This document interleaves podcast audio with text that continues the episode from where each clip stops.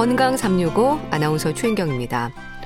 억울한 마음을 사귀지 못하여 간의 생리 기능에 장애가 와서 머리와 옆구리가 아프고 가슴이 답답하면서 잠을 잘 자지 못하는 병.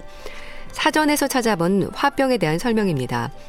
표현만으로도 답답함이 느껴지는 듯 하죠. 정말 병이 될 것 같은 상황인데요. 화병. 화가 병이 된다는 거잖아요. 왜 그런 일이 생기는 걸까요? 마음을 사귀지 못한다는 말처럼 마음의 병이 몸의 병으로 자리한다는 의미일까요? 화병으로 고생하는 분들, 화병으로 인한 건강의 위험. 오늘은 울화가 치밀어 오른다는 화병에 대해서 알아보겠습니다. 건강 365 윤건의 걷다 듣고 시작하겠습니다. 마음이 답답해서 일어나는 화가 울화, 화병입니다. 부정적인 감정들이 해소되지 못하면서 쌓이기도 하고 폭발하기도 하는 화병으로 힘들어하는 분들도 많지 않을까 싶은데요. 화병이 쌓이고 쌓이면 어떻게 될까요? 스트레스와 우울증과는 어떤 연관이 있을까요? 경희대학교 한방병원 황덕상 교수와 함께 합니다. 교수님 안녕하세요. 네, 안녕하세요. 네. 교수님, 화병, 마음속 응어리를 말하는 걸까요? 그러니까 화병을 앓는 분들은 속이 시커멓다고 표현하시지 않나요? 그렇죠. 우리가 어, 전통적으로 쓰는 그 우리 표현들이 있죠. 뭐 애를 태우다, 뭐 노심초사, 예. 뭐 그런 표현도 있는데 사실 이게 동양 철학의 바탕이 한의학의 그런 용어와 일맥상통하는 게 많거든요. 결국 이제 화라고 하는 게 우리 뭐, 몸 전신적, 정신적으로 쓰는 것들이 화는 이제 생리적인 에너지로도 생각을 하고 뭔가 정신과 관련되는 것은 이제 오장육부 가운데 심장과 관련돼서 결국은 이제 화를 조절하지 않으면 화가 가, 에너지가 과잉되고 그게 불타오른다, 노심초사한다, 뭐 음. 속을 태운다 이런 건데 결국은 우리가 뭔가 어, 분노나 이런 것들을 참지 못하고 쌓이고 응어리지는 것들을 표현하는 것이 화병, 화가 쌓인다라고 표현을 해서 실제로 이제 그런 증상들도 표현할 뿐만 아니라 실제로 마음에서도 느껴지는 게 그런 응어리처럼 느껴지는 분들을 호소하시는 분들이 많이 계십니다. 예. 그럼 궁금한 건요. 차라리 밖으로 표출하면 낫지 않을까 싶은데 화가 폭발하는 게 화병인가요? 쌓여있는 묵은 감정이 화병인가요? 어, 그 화병이라는 것 자체가 우라병의 준말이거든요. 결국은 이제 폭발하게 되는 것들은 화병이 되기 전에 폭발했다면은 사실 화병이 오지는 않고 네. 실제로 그렇지만 이제 화병이라고 하니 우라병처럼 분노가 있는데 이런 부정적인 감정이 해소가 바로바로 바로 되지 않고 정말 이제 오래오래 쌓이다 보면은 이런 화병들로 인해서 다른 어떤 분노 폭발이 아니라 신체적으로 다른 증상들이 막 나타나는 거죠. 네. 이런 것들이 이제 우리가 화병이라고 봤는데 결국 어떤 이제 특히 이제 이런 것들이 예전에는 그 여성들이 어떤 사회적으로 이런 부분들이 발산할 수도 없고 뭔가 이렇게 좀 억울하게 수밖에 없는 그런 상황에서 이런 합병 증상들이 우리나라에 이제 특징적으로 많이 나타났던 상황들인 거고 최근에서는 이제 꼭 여성뿐만 아니라 뭐 이제 다른 연령층이나 다른 어떤 분들에게 있어서도 이런 분 비슷하게 화병의 증상들이 나타나게 되는 그런 사회적인 분위기가 있을 수도 있습니다. 네. 그러니까 말하자면 부정적인 감정들이 화로 표출되면서 주변 사람들을 좀 당황스럽게 하는 경우도 있는 게 화병인 거네요. 그렇죠. 그렇게 부정적인 감정들이 바로 표현이 되는 것보다는 오랫동안 아, 이 사람 괜찮은 줄 알고 어떻게 보면 완벽할 줄 알았는데 어떻게 이런 것들이 계속 쌓이고 조용히 있다가 어느 한순간에 다축 밖으로 표출이 되는데 그게 남한테서 표출을 하는 것보다는 내 스스로 몸이 어디가 아프다든지 어떤 감정에 문제가 있다든지 이런 네. 것들이 결국 문제가 되는데요. 네. 결국 이제 겉으로 드러나지 않는 마음의 병이 이제 우라병, 화병이라고 되는 거고 이러한 것들을 이제 치료하지 않으면은 어떤 이제 또 다른 심장 질환이나 암 질환 같은 걸로 연결이 될 수 있는 그런 화병이 됩니다. 네. 그런데 교수님, 이 화병이라는 병명이요. 우리나라에만 있는 질병으로 알고 있습니다. 또 세계적으로도 한글로 불리지 않나요? 네, 맞습니다. 이 화병이 원래는 민간에서 사용되어 오는 우리 전통적으로 화병이다라고 하는 개념이었고 어떻게 보면 우리나라에서 국한적으로 사용됐던 그런 어, 개념의 그런 민간 용, 어였는데 네. 이제 1994년도 이제 미국 정신의학회에서 화병이라고 정말 이제 영어로 HWABYUNG 음. 화병 한국 발음 그대로 병명으로 포기돼서 표기돼서 정신장애 진단 및 통계 편람 제4판에 이제 등재됐었는데요. 네. 결국 이제 그만큼 처음에는 어떻게 보면 우리 국내적인 민간적으로 쓰였던 그런 국한적으로 쓰였던 용어였는데 이게 어떻게 보면 전체적으로 분노 증 분노 증후군 이런 쪽으로 가서 네. 화를 좀 참게 되면서 억울함 같은 게 어, 웅축되고 쌓이다가 폭발하거나 어떤 신체적인 증상들로 나타나는 것들이 되는 병으로 어, 규정되고 질병으로 확립돼서 어, 인정을 받고 있습니다. 네. 일단 우리가 화병이라고 하면 며느리 입장에 있던 여성들을 떠올리게 되지만 나이와 상관없이 화병으로 고생하는 분들이 참 많다고 들었습니다. 그렇죠. 우리가 뭐 화병이라 그러면 보통 갱년기 여성들이 예전에도 갱년기 증후가 비슷하게 어, 나는 화병이다 또는 이제 뭐 시집살이하고 좀 어렵고 했던 분들이 많아서 보통은 이제 4, 50대 여성들에게 많이 나타나는 병이라고 되어 있는데 네.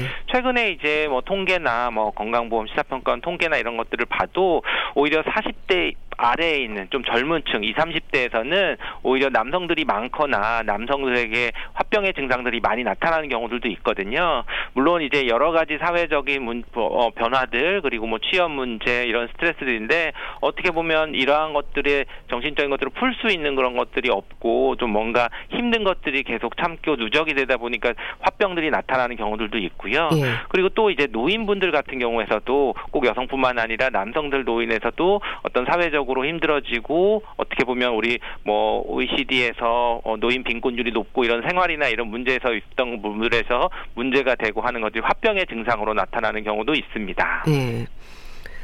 흔히 질환의 원인을 얘기할 때요, 양기, 음기를 설명이 되기도 하지 않습니까? 네. 그렇다면 이 화병은 양의 기운이 강해지면서 나타나는 걸까요?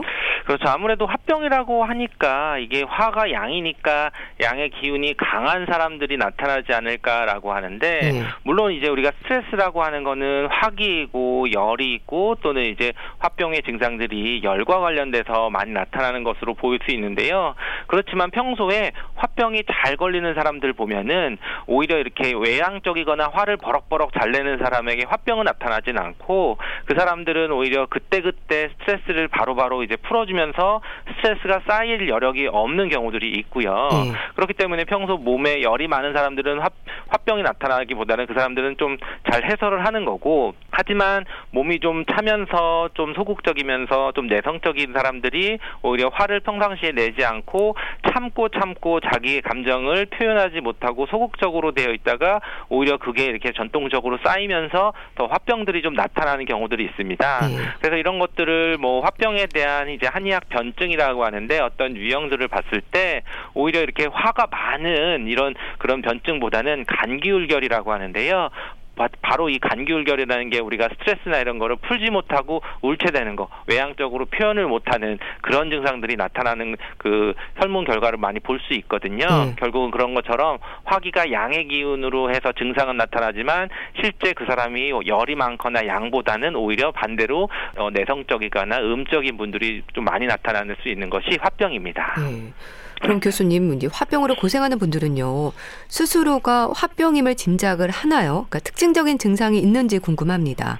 그렇죠. 아무래도 화병은 이제 환자나 보호자가 자신의 병을 사- 화병을 하고 인지를 하고 방문하는 경우들이 많은데요. 네. 이제 어 조용하고 이제 참고 그랬던 사람, 얌전했던 사람들이 어느 날부터 갑자기 이제 막 버럭버럭 치밀어 오르고 열도 있고 또 답답하고 목에 뭐어뭔 뭐가 만져지는 느낌, 덩어리가 목이나 인후부에 뭔가 막혀 있는 느낌, 또는 입도 마르고 열도 나고 그러면서 답답해서 이제 추운 겨울에도 막 화기를 느껴지고 이런 부분들을 많이 좀 호소를 할 수가 있 습니다. 네. 결국 이제 이런 것들이 좀 나타나는 것이 어 기본적으로 오래 스트레스가 쌓이고 그러면서 갑자기 이런 신체적으로 변화까지 나타나는 증상들인데 그래서 일단 신체적인 증상에서 이제 가슴이 답답하고 열감이 있고 치밀어 오르면서 목이나 명치에 뭐 뭉쳐진 이제 덩어리 같은 것들이 있는 그런 증상들이 있을 때 네. 화병일까 의심을 하시면서 어 내원을 하시게 됩니다. 예.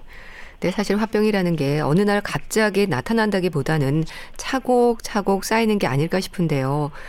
그러다 보면 다른 질환들과 동반되는 경우도 많지 않을까 싶습니다. 그러니까 진단이 좀 쉽지 않을 것 같은데 어떨까요? 맞습니다. 이렇게 지금 말씀하신 그런 신체적인 증상들 또는 뭐 정신적인 증상들이 좀 있지만 화병으로 단독으로 나타나는 경우들보다는 주로 이제 뭐 다른 정신적인 질환들 예를 들면 뭐 우울증이라든지 뭐 범 불안 장애라든지 공황 장애 또는 신체형 장애 또는 기분 무전 장애 등과 같이 어떤 정신적인 질환들이 병행적으로 같이 나타나는 분들도 있고 음. 그리고 또 어, 신체적으로는 아, 소화기계 질환으로 그냥 아, 난 소화가 안 되고 또는 아, 역류성 식도염처럼 뭔가 가슴이 뜨겁고 자꾸 뭐가 막히는 거고 목에 이제 뭔가 걸려 있는 나는 소화기 질환으로 해서 소화기병으로 치료를 하시는 분들도 있고 음. 오히려 뭐 또는 심장 질환이나 또는 내분비 질환으로만 보는데 어떻게 보면 이런 게 화병하고 연관되어서 그런 비슷한 증상들이 좀 나타나시는 분들이 있어서 어, 좀 이런 증상들이 나타날 때는 그냥 나는 화병이다 또는 화병이 아니다 이렇게 어, 자가로 진단하시는 것보다는 정확하게 이제 진단을 받고 치료를 좀 받으시는 게 좋은 경우가 많이 있습니다. 네.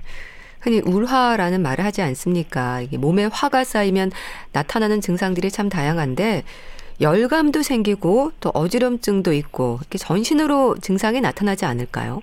그렇죠. 기본적으로 이게 화병이라는 것 자체가 우려화가 쌓여서 정신적인 문제가 어떻게 보면 신체적으로 좀 나타나는 그런 것들이 대표적으로 되는데요. 그래서 이제 대표적인 신체 증상들이 가슴이 답답하거나 또는 이제 뭐 가슴 있는데 이제 명치나 이런 열감도 있고 그리고 목으로 뭔가 치밀어 오른 치밀어 오른다고 표현을 많이 하고요. 음. 그냥 우울하거나 이러면은 오히려 뭔가 무기력하거나 음. 이런데 그거 좀 반대되게 되고 목이나 명치에 이제 뭉친 것들이 좀 나타나게 되면서 그러면서 이제 심리적으로 증상들이 몇 가지 더 같이 나타나고 이런 것들이 뚜렷한 스트레스 증상과 관련이 됐을 때 화병의 그런 신체적인 증상으로 나타난다고 봅니다. 예. 그러니까 치밀어 오른다, 우울하다, 증상도 그렇고요.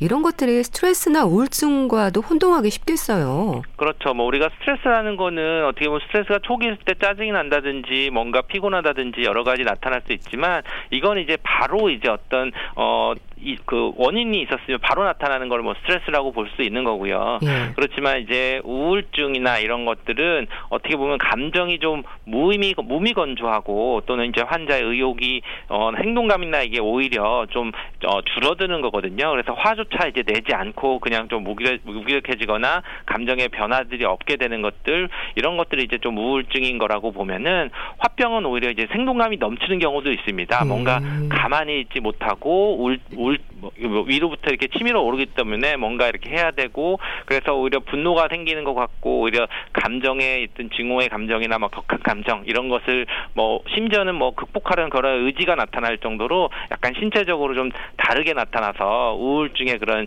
어 증상적인 부분은 다른 그런 양상들을 나타나게 됩니다. 화병은. 예. 그러니까 감정의 기복이 좀 심해질 수 있는 건가요? 어 감정의 변화가 심하기보다는 이제 가만히 뭔가 어 조용했던 사람들이 변화가 오게 아. 되는 거죠. 오 히려 얌전하고 했던 사람들이 막 갑자기 성격도 급해지는 것도 음. 화도 막 내고 짜증도 났다가 또 갑자기 기운도 빠지게 되고 음. 이런 쪽으로 좀 나타날 수 있는데 그런 것들은 또 이제 개인적으로 나타난 증상들이 조금씩 다를 수는 있습니다. 예. 그럼 화병에 시달리는 환자들을 볼 때도요 남녀 차이가 있지 않을까 싶은데 어떨까요? 네, 기본적으로 화병은 뭐 통계나 이런 걸 보면 주로 이제 여성의 질병으로 파악이 돼서 실제로 어 이런 어, 억압된 그런 것들이 누적이 되는 40에서 50대 여성에게 많이 나타나는 질병으로 좀 인식이 됐었습니다. 음. 아무래도 이런 거는 이제 좀 남성이 좀 우위에 있는 그런 사회적으로 뭐 있거나 또 예전에는 뭐 시집살이나 이런 것들에 있어서 한국 여성들에게 화병에 익숙한 어 질환으로 나타났던 건데요. 그렇지만 이제 사회적으로 많이 바뀌고 남성들에 따라서는 결국 이제 연령에 따라서는 젊은 연령에 있어서는 오히려 남성들도 화병이나 이런 부분들을 좀 많이 나타나게 되는데요.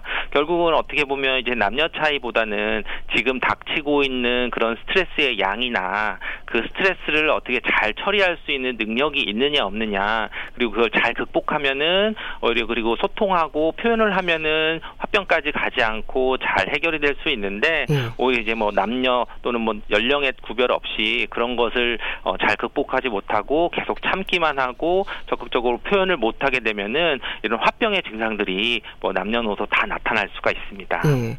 그렇다면 교수님, 화병을 진단하는 기준이 있겠죠? 그렇죠. 뭐 화병의 뭐 진단들은 아무래도 이제 증상들을 여러 가지를 볼 수 있는데 특히 이제 뭐 핵심적인 신체 증상이 있고 또는 이제 핵심적인 그런 심리적인 증상들이 있습니다. 네. 그래서 뭐 이제 대략 뭐 얘기를 하면은 뭐 억울한 감정이 이제 누적 되고 해소되지 않은 상태가 이제 6개월 이상 지속이 되고 그러니까 이제 단기적으로 스트레스를 받았거나 어떤 뭐 충격을 받았다. 그래서 이제 화병이 되는 건 아니고요. 그리고 이제 가슴이 답답하거나 숨이 막히는 증상 그리고 무언가 치밀 치밀어 오는 증상이 나타나는데 이것은 이제 화병의 필수 증상이라고 하고요. 예. 그리고 이제 가슴 정중한 부위를 누르면은 우리 이제 명치 쪽에 그 위에 있는 부분들이 이제 어 단중, 전중이라고 하는 혈주아리가 있는데요. 이 부분을 눌렀을 때 이제 심한 통증을 느끼는데 사실 이 부분이 이제 흉골이 있고 뭐 그냥 피부만 있어서 눌러서 딱히 아플 자리가 아닌데 어, 특징적으로 이제 목이 있는데 아래서부터 중앙으로 이렇게 누르면서 내려오다 보면은 굉장히 이제 한 곳이 딱 손만 대도 정말 소스라치게 놀랄 정도로 네. 이제 압통이 좀 증가를 합니다. 네. 그래서 어, 이런 증상들이 좀 나타나는 거 그러면서 이제 어, 얼굴에서 열도 오르고 갑자기 화가 폭발하거나 뭐 분노를 나타나는 증상들이 좀 어, 나타날 때 오히려 화병의 그런 범주로 진단을 하기도 합니다. 네. 그럼 그렇게 신체 증상과 심리 증상으로 구분해서 살피는 이유가 있는 건가요? 어, 아무래도 이런 화병이라는 것 자체가 정신적인 원인에 와서 신체적으로 나타나는 것이 그 병이기 때문에 오히려 이제 신체적인 거를 볼 때 다른 신체적인 어떤 원인 질환이 있는지를 봐야지 되는 거고요. 네. 그리고 그 다른 질환이 없는데도 신체적인 증상이 나타나면은 이런 심리적으로 어떤 뭐 사소한 일에 분노가 치밀거나 또는 어 삶이 허무하게 느껴지거나 자신이 초라하고 불쌍하게 느껴지거나 또는 뭐 두렵거나 깜깜빡 놀란다든지 뭐 어떤 심리적으로 좀 대인 관계가 어려워진다든지 또는 여러 가지 이런 스트레스들이 좀 계속 쌓인 것이 오래됐다. 6개월 예. 이상 좀 반복됐다고 하는 그런 심리적인 것까지도 같이 살펴봐야 되는 것이 이런 합병의 특징이 됩니다. 네. 참 화병을 참아서 될 일은 아닌 것 같은데요. 교수님, 방치하면 어떤 위험이 올 수 있을까요? 그렇죠. 이제 이런 스트레스들이 가장 이제 오래 받게 되면 사실은 모든 질환들이 다 생길 수 있는 것처럼 예. 뭐 정신적인 문제도 생길 수도 있고 그리고 아무래도 제일 심각한 거는 이제 심혈관 질환이나 뭐 뇌혈관 질환이나 어떤 신체적으로 이제 치명적인 그런 질환의 위험성이 높아진다는 것들이 바로 이제 그런 화병을 방치하면 안 되고 단순히 어떤 사회적인 문제 뭐 개인적인 문제뿐만 아니라 건강과도 관련돼서 심각한 문제를 초래할 수 있습니다. 예. 그럼 또 한의학에서는 이 화병을 어떻게 치료하는지도 궁금한데요. 짧은 시간에 치료가 된다기보다는 조금 인내가 필요할까요? 그렇죠. 이제 화병에 대해서 이제 연구되거나 현황들을 파악한 그런 조사 보고들을 보면은 화병의 치료에 대한 부정적인 인식들이 좀 많이 있습니다. 네. 환자분들이 이제 화병은 원래 그런 거야 뭐 참아야 돼. 음. 사실은 참았기 때문에 화병이 왔는데 그분들은 화병이 되는데 또 참아야 된다고 생각을 하시는 분들이 어떻게 보면 뭐 한 60% 이상이 아, 이제 부정적으로 본다고 해서 오히려 또 어, 병원에 오지 않고 또는 뭐 필요가 치료하다고 생각하는 경우도 굉장히 좀 소수 이런 건 거는 그냥 전통적으로 원래 그런 거야 나이 들면 그렇지라고 인식을 하시고 계시는 거라서 예. 오히려 치료가 좀 늦어지거나 되는데 그만큼 이 화병이라는 거는 만들어지기까지 시간이 오래 걸렸기 때문에 좀 한의학적인 치료를 하고 적극적으로 하신다 그러면은 어 좀 충분히 화병을 치료를 하고 좀 삶을 좀 건강하게 살아가실 수 있는 방법이 됩니다. 네. 탕약도 처방이 되나요? 그렇죠. 기본적으로 뭐 여러 가지 한의학적인 치료에서 한약들을 쓰는 것 것들이 있는데요. 예. 탕약이 이제 화병을 치료할 때 단순히 이제 화기 화병이라고 하니까 화를 왠지 꺼야 될 것 같고 예. 그러는데 어 그러니까 오히려 좀 연세 드신 분들이 와서는 나 몸도 차고 그런데 화병이 있는데 찬약을 쓰면은 내 몸은 더 좀 차지는 거 아닌가 예. 걱정을 하시는데 근데 핵심은 이게 울화병이고 울체된 거고 뭐 한약 변증을 할 때 이제 간기울결이라 그래서 뭐 기운이 뭉친 거가 문제이기 때문에 열을 꺼주는 것보다는 이 뭉친 기를 풀어주는 순환을 시켜서 화기가 퍼지게 해서 온몸을 따뜻하게 되는 그런 원리를 가지고 있는 처방들을 쓰게 되는 거거든요. 네. 그렇기 때문에 우리 약물에 있어서도 막힌 거를 이제 좀 뚫어주게 되는 그런 뭐 바나나 진피나 이런 어떤 담음을 없애주는 약들이 된다든지 또는 오히려 화병이지만 기운이 약해져 있는 경우에는 당, 당귀나 숙주향이나 이렇게 기운을 보강하는 약물도 오히려 씁니다. 음. 그리고 또 이제 마음이 불안하거나 생각이 너무 많았을 때는 어떻게 보면 이제 머리도 맑게 해주고 또 이제 뭐 백복 신 원지 석창포 같이 마음을 좀 안정시켜 줄 수 있는 약을 써서 기본적으로는 막힌 거를 좀 풀어주고 좀 부족한 거를 좀 채워주는 그런 한약들을 써서 화병을 치료하는 그런 방법이 됩니다. 예. 또 침이나 뜸 같은 경우는 어떤 효과를 기대할 수 있을까요? 그렇죠. 침이 이제 보통 통증 완화라고도 얘기를 하지만 그 통증을 완화시키는 게 가장 중요한 게 소통 경락이거든요. 예. 결국 뭔가 막힌 거를 돌게 해주는 기혈을 돌게 해주는 거기 때문에 화병의 그런 어, 기본적인 그런 원인을 해결해 주는 거에 침도 굉장히 도움이 많이 될 수도 있고요. 그렇기 때문에 침이 이제 가슴 답답한 거라든지 뭔가 침위로 오른다든지 우리가 막힌 것처럼 이제 우리가 체했을 때 침을 맞으면은 속이 좀 싹 풀리는 것처럼 우리 명치 쪽에 있는 막힌 기운들 응어리를 좀 풀어줄 수 있는 그 빠른 치료 방법이 이제 침 치료라고 할 수 있고요. 예. 그리고 이제 뜸이라고 하는 것도 침의 그런 순환시켜주는 거에 플러스 어떻게 보면 몸을 좀 따뜻하게 해주는 건데 결국 이제 화병이신 분들이 명치 쪽 이나 머리 위는 좀 뜨겁지만 손발은 오히려 찬 분들도 많이 있거든요. 그래서 이제 그런 것들을 좀 또 따뜻하게 순환시켜주는 좀 다리 쪽이나 배 쪽 아래쪽으로는 뜸 치료를 같이 병행을 하기도 합니다. 예. 또 우리가 화가 치밀어 오를 때 이제 긴 호흡으로 심호흡을 하잖아요. 이런 부분도 도움이 되는 거죠. 그렇죠. 아무래도 우리가 심장이라고 얘기했을 때 화병, 심장의 기능 얘기할 때 자율신경계통에서 교감신경이 너무 긴장되거나 그랬을 때 이제 답답하고 힘들어하는 것들 그런 걸 조절하는 게 심장 기능이라고도 하는데요. 네. 결국 우리가 어떻게 보면 숨을 내쉴 때 이런 자율신경을 좀 완화시켜 줄 수 있는 이완시켜 줄 수 있는 그런 것들이 있는데 이럴 때에는 오히려 이제 어 많은 숨을 들이마시고 짧은 숨을 내쉬는 것보다는 오히려 좀 나눠 가지고 천천히 두, 들어 마시고 또 좀 오랜 시간 천천히 내뱉어서 충분히 좀 숨을 내쉬는 거에 그러면서 내쉬면서 우리 그, 그 가슴이나 이제 흉부 쪽에 있는 근육들이 충분히 이완될 수 있는 거를 좀 신경을 쓰시면서 예. 긴 호흡을 하는 것이 좋습니다. 예. 화병으로 고생하는 분들의 마음속엔 사실 억울함이 자리를 하는 거잖아요. 많이 참으시는 건데 진료실에서 주로 어떤 말씀을 하세요? 어, 기본적으로 진료실에서 어떻게 보면 저는 많이 들어주는 방법이 더 효과적이라고 볼 수 있는데요. 화병이신 분들이 사실 가장 부족한 게 이제 소통이고 어떻게 보면 내가 이런 거를 좀 드러냈을 때 뭔가 좀 부끄럽거나 아니면 좀 오해할 수 있을까 이런 것들을 또 또다시 또 걱정을 하는 거거든요. 그렇지만 이제 그런 화병들이나 스트레스 받는 거에 대해서 하나하나 조금씩 이렇게 대화하다 보면은 어느 순간 이렇게 한번 확 울고 가시는 분들이 있거든요. 음. 그러면 이제 이제 그것 자체가 이제 한번 울고 가시면 어떤 다른 치료보다도 먼저 이제 좀 시원하다, 좀 가슴이 음. 좀 뭔가 뻥 뚫린 것 같다 표현을 하시는데 결국은 이제 화병을 가진 분들은 본인들이 사실은 다 가지고 있는 마음들이 있는데 그런 거를 좀 이제 잘 풀어낼 수 있는 기회들 또는 그런 분위기들 이런 것들을 만들어 주는 것이 화병 치료에 굉장히 중요한 부분이 됩니다. 네. 그럼 뭐 도움이 되는 혈자리라든지 지압법 같은 거 없을까요? 어, 기본적으로 진단을 할 때도 가슴 중앙에 있는 꼭 눌렀을 때 아픈 그런 우리 단중혈이라고 하는 자리, 어, 이런 부분들을 좀 이렇게 꼭꼭 살살 이렇게 눌러서 좀 풀어주는 것들이 중요한데요.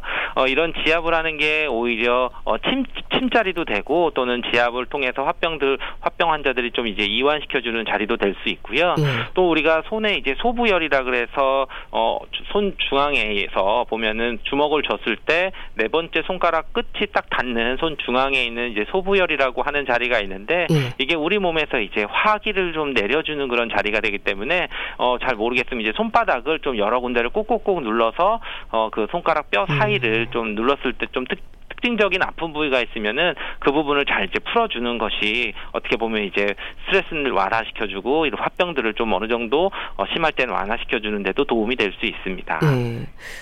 어떻습니까? 교수님께서 여성 질환을 많이 보시잖아요. 다른 질환으로도 이어지는 경우도 많을 텐데 이제 맥이라든지 이런 것들이 아무래도 좀 불안정하지 않나요? 그 그렇죠. 화병이 있으신 분들은 어, 맥을 잡을 때 팽팽한 그런 맥상들이 나타난다고 보거든요. 결국 우리가 맥을 본다는 거는 이제 혈관을 보는 건데 혈관도 근육인 거고 어, 손목에 있는 혈관이 팽팽하게 긴장돼 있다는 것은 어, 손목과 연결되는 어깨나 팔 부분이 항상 이렇게 과긴장돼 있으십니다. 네. 그러니까 어떻게 보면 이제 화병이신 분들이 위로도 이제 어깨는 많이 뭉쳐 있고 또는 약간 어깨도 좀 굽어 있고 몸도 좀 어, 긴장돼 있는 상태를 많이 나타날 수가 있어서 결국 이제 그런 것들이 이제 맥의 그런 현상으로 맞다 나타나는데 결국 우리가 이제 현맥 어떻게 보면 이제 긴장된 맥상들이 있는 게 화기를 좀 언제든지 튀어나갈 수 있고 뭔가 이제 싸우겠다 이런 것처럼 긴장돼 있는 것들을 유지하는 맥상들을 볼 수 있어서 네. 그럴 때는 오히려 어깨나 이런 데를 많이 풀어주시거나 또는 자기 전에 좀 어, 산책을 하거나 좀 긴장들을 좀 몸에 좀 이완시키는 것들이 좀 필요하다고 꼭 설명을 하고 있습니다. 네. 그럼 좀 화병에 시달리는 분들에게 조언을 주신다면 어떤 말씀을 하고 싶으세요? 네, 스트레스는 누구나 받을 수 있고 그런 것들은 혼자서 해결하는 것뿐만 아니라 그렇지만 남들과 오히려 피해를 주지 않는 수준에서는 소통하고 표현을 해서 바로바로 풀어야지 오히려 그것을 참다가 보면은 오히려 화를 어, 좀 화병이 생길 수 있기 때문에 네. 오히려 화를 잘 내는 것이 이런 화병을 예방하는 좋은 방법이 될 수 있습니다. 네. 그럼 도움이 되는 차 같은 것도 있을까요? 어, 기본적으로 화병에 있어서 좀 열이 좀 있을 때는 뭐 우리가 국화차나 어떤 페퍼민트나 뭐 이런 것들이 좀 머리도 맑게 하고 시원해주는 그런 부분도 있기 때문에 예. 만약에 머리가 많이 아프거나 머리가 좀 열이 난다고 할 때는 뭐 국화차나 뭐 우리 민트나 뭐 이런 허브차 이런 것들도 좀 도움이 되고요. 그렇지만 이제 평소에 이제 좀 소화도 안 되고 좀 손발도 많이 차고 할 때는 이제 생강차나 이런 것들이 좀 속도 따뜻하게 해주면서 예. 또 약간의 그런 이뇨 작용도 있고 몸을 좀 따뜻하게 했을 때 좀 우리 몸이 이완되는 것들도 있기 때문에 생강차도 저는 좀 권하는 편입니다. 예, 좀 마음을 다스릴 수 있는 취미 생활 같은 것도 필요하지 않을까요? 어, 기본적으로 가장 좋은 거는 어, 저는 이제 운동이라고 얘기를 많이 얘기를 하는데요. 예. 우리가 이제 이런 화병들이나 이런 것들이 심리적인 부분에 있어서의 문제들이 좀 올 때는 오히려 육체적으로 움직이고 육체적으로 푸는 것이 가장 중요한데요. 예. 결국은 우리가 이제 막혔다는 것은 운동을 통해서 얻을 수 있는 것이 뭐 운동 을 하면서 여러 가지 순환이 되거나 또는 뭐 그걸 집중을 하거나 스트레스를 해소시키거나 이런 방법도 있지만 예. 어떻게 보면 이제 우리가 운동하고 집중할 때 한번 우리 몸에 있는 전신적인 그런 혈관들이나 피를 한번 꽉 쥐어짰다가 이렇게 한번 팍 내려놓으면은 뭔가 이렇게 막혔던 것이 한번 쭉 돌면서 이제 그 순환이 되는 기혈이 좀 확 뚫리면서 순환이 되는 것들을 좀 해소할 수 있기 때문에 예. 이럴 때는 뭐 그냥 힘이 안 들고 좀 가볍게 꾸준히 하는 운동도 뭐 도움이 될 수는 있지만 만약에 이제 그런 운동뿐만 아니라 뭐 일주일에 한 번 정도는 조금 강하게 조금 이렇게 숨이 차면서 한번 이렇게 숨을 헐떡거릴 수 있는 정도의 강도나 세기로 운동을 좀 한번 확 해보고 나시는 것도 좋은 방법이 될 수 있습니다. 네. 그리고 또 화병임을 인정하는 것도 좀 필요할 것 같은데요. 그래야 치료가 시작이 되지 않을까요? 그렇죠. 아무래도 이제 화병은 좀 소문을 내는 게 중요한데요. 네. 화병이라는 것 자체가 자꾸 이제 참고 어떻게 보면 억울한 거를 표현을 안 하고 그러다 보니까 오히려 이제 신체적으로 나타나는 것이 기본적인 화병의 그런 어 병이 생기는 그런 원인이 되거든요.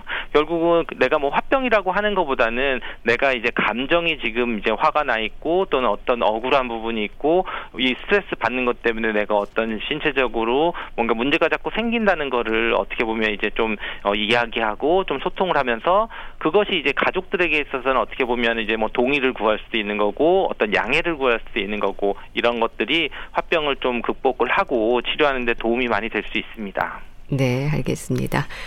자, 오늘은 화병에 대해서 또 말씀 들었는데요. 경희대학교 한방병원 황덕상 교수와 함께 했습니다. 감사합니다. 감사합니다. KBS 라디오 건강 365 함께 하고 계신데요. 서인국 정은지의 All for You 듣고 다시 오겠습니다. KBS 라디오 건강 365 함께 하고 계십니다. 주말의 건강 책 정보 북컬럼니스트 홍순철 씨 자리했습니다. 안녕하세요. 네, 안녕하세요. 오늘 소개해 주실 책은요. 제목이 백세 호흡입니다. 100세 시대 건강을 위한 호흡기 건강의 중요성에 대한 얘기일까요? 그렇습니다. 최근 들어서 호흡이 중요해지면서 호흡기 건강에 대한 책들 상당히 많이 출간이 되고 있는데요. 네. 사실 우리가 마스크를 쓰고 살아가게 되면서 호흡이 얼마나 중요한지를 아유. 다시 한번 맞아요. 체감을 하고 있습니다. 우리가 마스크를 써야 되는 이유가 이전에는 뭐 미세먼지, 황사, 초미세먼지 이런 것들 때문에 마스크를 써야 됐었잖아요. 네. 근데 이제는 단 하루도 마스크를 예, 쓰지 않을 수 없는 상황. 바이러스 감염 때문에 우리가 정말 자는 시간 이외에는 거의 마스크를 지금 써야 되는 상황 가운데 우리가 살고 있는데요. 네. 마음껏 숨을 쉰다라는 게 참 힘들어진 시대를 살고 있는 겁니다. 우리가 과거에 이야기할 때 마치 숨 쉬는 것처럼 자연스럽다 이런 표현들 종종 하고 그랬잖아요. 네. 근데 숨 쉬는 게 이제 당연하지 않고 자연스럽지 않은 일이 되어가고 있다는 아, 참 안타깝죠. 참 안타깝고 대표적인 원인이 바로 이 대기 오염 때문인데요. 이 공기 속에 있는 일군 발암 물질 미세먼지가 숨 쉴 때마다 우리 폐로 들어옵니다. 그리고 이게 단순히 호흡기 건강만 위협하는 게 아니라 혈액으로 옮겨간다고 그래요. 아, 그래서 이게 몸 전체를 노리게 되는데 네. 숨을 멈출 수도 없고 공기를 골라서 들이마실 수도 없으니까 사실은 우리가 숨을 쉬면서도 계속 뭔가 좀 찜찜한 기분이 들 수밖에 없다라는 거죠. 세계 보건 기구가 2021년 9월 22일 16년 만에 미세먼지 기준을 강화했다고 그럽니다. 네. 현재 미세먼지 매우 좋은 기준을 넘을 경우에 건강에 해를 끼치는 것으로 판단했다는 거예요. 아, 그러니까 매우 좋음이 떴는데도 그 정도도 사실은 우리의 건강에 해를 끼칠 수 있다는 건데요. 그렇군요. 실제로 최근 들어서 많은 연구들이 미세먼지에는 안전한 양이라는 게 없다라는 사실들을 밝혀내고 있다고 그래요. 그런데 이런 의문이 드실 겁니다. 아니 미세먼지가 분명히 과거에도 있었는데 네. 왜 예전에는 그렇게 미세먼지의 위험성에 대해서 그렇게 많이 얘기하지 않다가 최근 들어서 미세먼지를 이렇게 위험하게 취급하고 있는 걸까? 그 궁금증을 최근 풀어주고 있는 것이죠. 그렇네요. 뭐 요즘 미세먼지에 대한 관심이 높은데요. 저도 늘 확인을 합니다. 그래도 요즘은요, 마스크를 쓰고 있어서 조금 안심이 되기는 해요. 그렇죠. 근데 어쨌든 저같이 이 늘 비염을 달고 사는 사람들 마스크를 쓰고 숨 쉬는 게 참 힘든 일이 되어 그렇죠. 버리기도 했는데요. 예. 이 책은요. 일단 우리의 건강을 위협하고 있는 이 대기 오염의 주범 미세먼지라고 하는 게 무엇인지 그리고 보이지 않는 이 미세먼지로부터 우리의 건강을 지키기 위해서 어떠한 노력을 해야 되는지 알려주고 있는데요. 네. 오랫동안 의학 전문 기자로 활동해온 저자 노진섭 씨는 미세먼지의 심각성에 대해 특별한 관심을 갖고 오랜 기간 동안 이 꾸준히 미세먼지 관련 기사를 써왔다고 그럽니다. 네. 그리고 이런 정보들을 모아서 이번에 책으로까지 출간을 한 건데요. 아마 많은 분들이 2019년 3월 달에 그 아주 뭐라고 할까요? 시커먼 하늘. 아주 이게 무슨 낮인데도 네, 밤 같았던 그 맞아요. 날들 아, 기억하실 겁니다. 생생합니다. 황사와 미세먼지로 잔뜩 뒤덮였던 그래서 정말 가시거리가 예 50m도 되지 않았던 그때의 기억 미세먼지 농도가 500 마이크로그램 퍼 세제곱미터를 넘어서는 정말 심각한 수치였다고 그러는데요. 네. 그냥 사람들은 이게 과학적으로 이 미세먼지가 나한테 어떠한 영향을 미칠 것인가에 대한 의학적으로 정보가 없어도 그 상황을 보면 막연한 공포를 느낄 수밖에 없습니다. 음. 근데 사실 시커맸던 하늘 그날만이 아니었다라는 거죠. 2010년대에 들어서면서 미세먼지가 점차 심각해져서 예. 겨울철만 되면 우리의 주요 관심사가 된 지 오래입니다. 정말 겨울 가운데 거의 3분의 1 이상을 미세먼지 때문에 걱정을 하면서 살아갈 수밖에 없다라는 건데요. 네. 단몇 분도 숨 쉬지 않고 살 수가 없는데 만약에 호흡할 때마다 미세먼지가 우리 몸속으로 침투한다면 과연 맘 편히 숨 쉴 수 있는 걸까? 라는 질문을 던져야 된다라는 거죠. 네. 문제는요. 미세먼지에 대해서 그동안 체계적인 연구가 없다 보니까 제대로 된 정보가 없었어요. 음. 온갖 추측 같은 것들이 나돌았습니다. 대표적인 몇 가지를 한번 말씀드려 볼까요? 네. 미세먼지를 차단할 수 있는 화장품이 나오기도 했었고요. 예. 그리고 미세먼지에 좋다는 음식들이 나오기도 했어요. 대표적으로 삼겹살을 먹으면 미세먼지 예. 도움이 된다. 이런 이야기들 사실은 과학적으로는 별로 그렇게 근거가 없는 이야기들이었는데 미세먼지에 대해서 우리가 워낙에 공포만 있고 정보가 없다 보니까 이런 뜬 소문들이 우리를 혼란스럽게도 만들었다는 네. 거죠. 참 그러게요. 언제부턴가 이 황사라는 단어만큼이나 미세먼지에도 신경이 쓰이는데 걱정은 하면서도요. 사실 어떻게 해야 하는지 잘 모르거든요. 우리가. 그렇습니다. 예를 들자면 먼지가 되게 많은 날 창문을 닫고 있는 게 맞아요? 아니면 잠시 환기를 시키는 게 맞나요? 아, 글쎄요. 애매하죠. 네. 그리고 미세먼지가 많다고 하는 날 밖에 나가서 운동을 하는 게 좋을까요? 집에만 계속 머무르는 게 좋을까요? 아, 그렇네요. 고민되네요. 되게 애매한 지점이거든요. 미세먼지에 대한 알려줄 만한 자료가 부족했던 게 우리 현실이었다라는 거죠. 저자는 그래서 먼지의 역사를 책을 통해 소개를 하고 있어요. 네. 먼지라고 하는 건 사실 인류의 역사와 함께 해왔습니다. 그런데 최근 들어서 이 먼지가 사람들에게 위험 요인이 된 중요한 이유가 있습니다. 우리가 최근 들어서 뭐 미세먼지를 이야기하다가 또 또 최근 들어서 초미세먼지를 어, 이야기하고. 있어요. 이게 미세먼지도 우리 눈에 잘 보이지 않는데 초미세먼지는 더 안 보이는 거거든요. 근데 이런 것들이 우리의 건강을 위협하고 있습니다. 근데 문제는 미세먼지와 초미세먼지의 대부분이 자연적으로 발생한 게 아니라 인공적으로 발생한 아. 인공먼지라는 부분이랍니다. 그렇네요. 이게 산업화의 부산물이라는 거죠. 네. 그러다 보니까 대부분이 유해하고 거대 자본과 결합하면서 좀처럼 그 실체도 잘 드러나지 않은 특징이 있다라는 겁니다. 네. 과거에 눈에 보이는 큰 먼지 이건 대체적으로 자연에서 발생한 먼지들이에요. 우리가 뭐 중국이나 몽골 여기에서 바람을 타고 한반도로 넘어오는 황사 같은 경우도 자연 먼지에 속하는데 네. 근데 우리는 황사 말고도 화산재, 흙먼지, 꽃가루, 파도가 치면서 거기서 생기는 물방울, 번개로 생기는 먼지 이런 것들과 늘상 생활하고 있습니다. 이게 자연 먼지들이라는 거죠. 예. 근데 문제가 바로 작은 먼지들인 겁니다. 음. 우리 인간이 만든 먼지죠. 발전소에서, 그게 문제가 되는 거군요. 공장에서, 예. 자동차에서 내뿜는 오염물질 그 속에 미세먼지가 매우 작고요. 그리고 인간은 자연보다 계속해서 먼지를 눈에 잘 보이지 않게 잘게 쪼개는 능력을 키워왔다는 거예요. 네. 산업혁명 이후에 석탄과 석유를 본격적으로 사용하면서 먼지가 점점 더 작아졌는데 이 미세먼지가 급기야 우리의 건강을 심각하게 위협하는 지경이 됐다는 겁니다. 네. 근데 이 미세먼지가 더욱더 위험한 게 대기 중에 날아다니면서 휘발성 유기화합물과 같은 유해 물질과 결합을 해요. 그래서 우리 몸속으로 들어오는 겁니다. 예. 그러니까 더 위협적인 것이다라고 책은 지적하고 있는 예. 겁니다.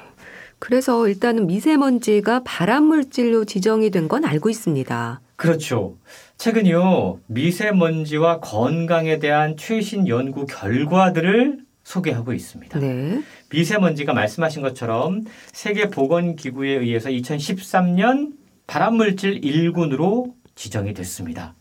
1952년 영국에서 스모그가 단 5일 동안 무려 1만 명의 목숨을 앗아간 사건이 있었습니다. 예.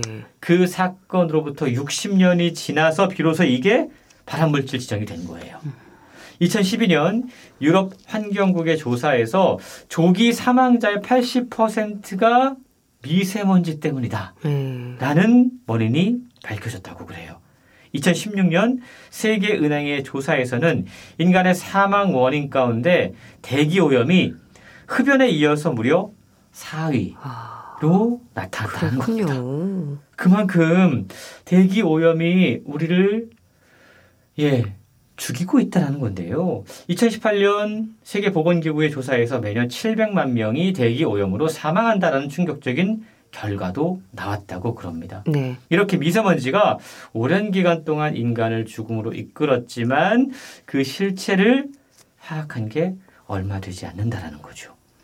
미세먼지는요, 우리의 호흡을 통해서 몸속으로 들어오고 혈액을 타고 전신에 퍼져서 각종 질병을 일으키게 되는 발암 물질입니다. 네. 호흡을 통해서 우리 몸으로 들어오기 때문에 보통은 이게 호흡기에만 영향을 줄 것이다라고 생각할 수 있지만 물론 그럴 수 있어요. 근데 이건 상당히 일부에 불과하다고 그럽니다. 엄청나게 작은 초미세먼지의 경우 산소와 같은 경로를 통해서 혈액으로 들어가는 겁니다.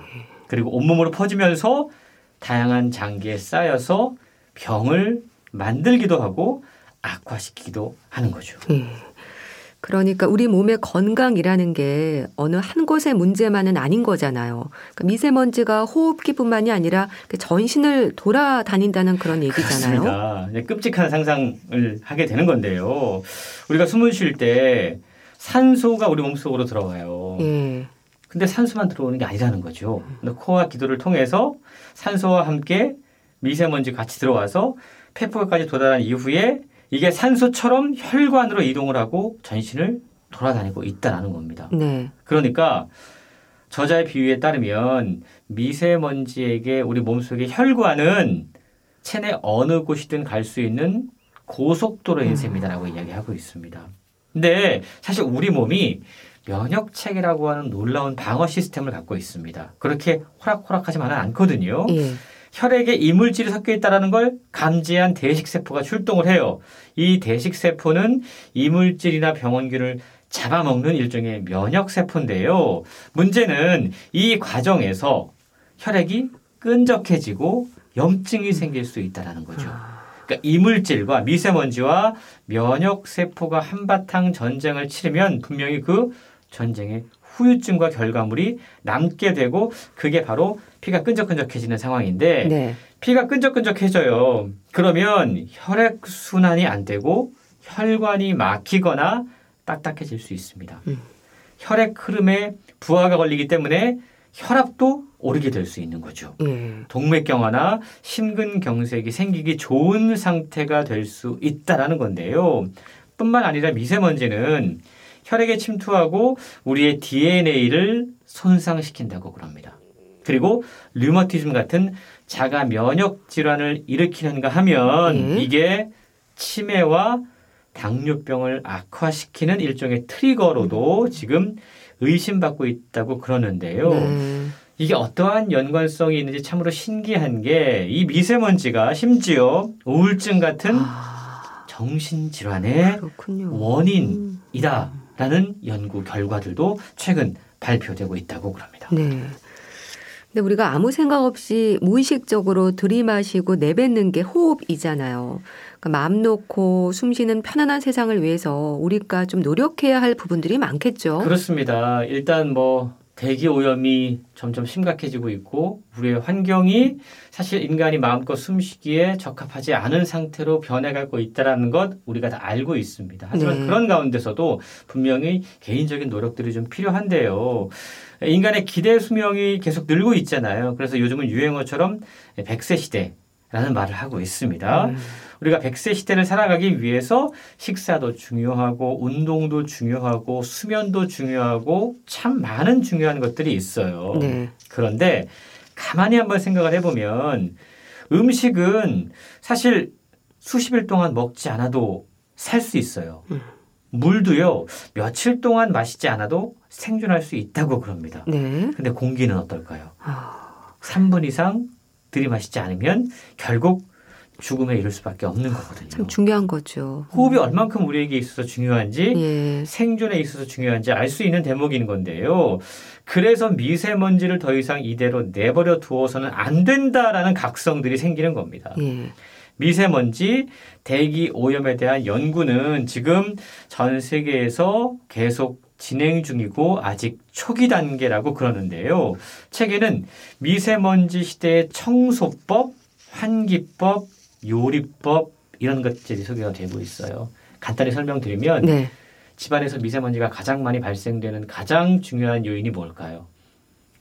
요리라고 그래요. 요리, 음식할 때 나오는 그렇습니다. 것들이군요. 안 좋은 것들. 예. 그래서 우리 어머니들이 혹은 집에서 요리하시는 분들이 예. 사실 요리할 때 그 기구 앞에 바로 가까이 있는 게 상당히 호흡기에는 안 좋은 그리고 다양한 종류의 유해 물질과 미세먼지를 우리 몸속으로 들이마시는 그런 예, 아. 시간이라고 이야기를 하고 그럼 그때 있는데요. 환기를 정말 시켜주는 게 중요하겠네요. 그렇습니다. 그러니까 가능하면 환기를 시켜주면서 요리를 하는 게 네. 중요하다라는 거죠. 그래서 실제로 보면 우리가 공기청정기 이렇게 틀어보면 예. 요리할 때 제일 아, 시끄럽게 빨갛게 돼요. 돌아가잖아요. 예. 그게 바로 그러한 이유 때문이라는 거죠. 그만큼 에, 우리가 사실 집안에 있을 때도 다양한 이유 때문에 미세먼지가 발생하고 있기 때문에 네. 이런 것들을 좀 줄이거나 아니면 피할 수 있는 방법들이 책에 소개가 되고 있는데요. 다양한 음, 어떤 방법들을 통해서 우리가 우리의 삶 가운데 일상 가운데 미세먼지를 좀 가능한 예, 좀 줄일 수 있는 그리고 피할 수 있는 방법들을 책을 통해 한번 찾아보시기 바랍니다. 네. 일단은 내가 할 수 있는 일부터 좀 살펴봐야겠습니다. 자, 오늘은 백세 호흡이라는 책을 또 소개해 주셨는데요. 북컬럼니스트 홍순철 씨와 함께 했습니다. 감사합니다. 고맙습니다. 이소라의 데이트 보내드리면서 인사드릴게요. 건강365 아나운서 최인경이었습니다. 고맙습니다.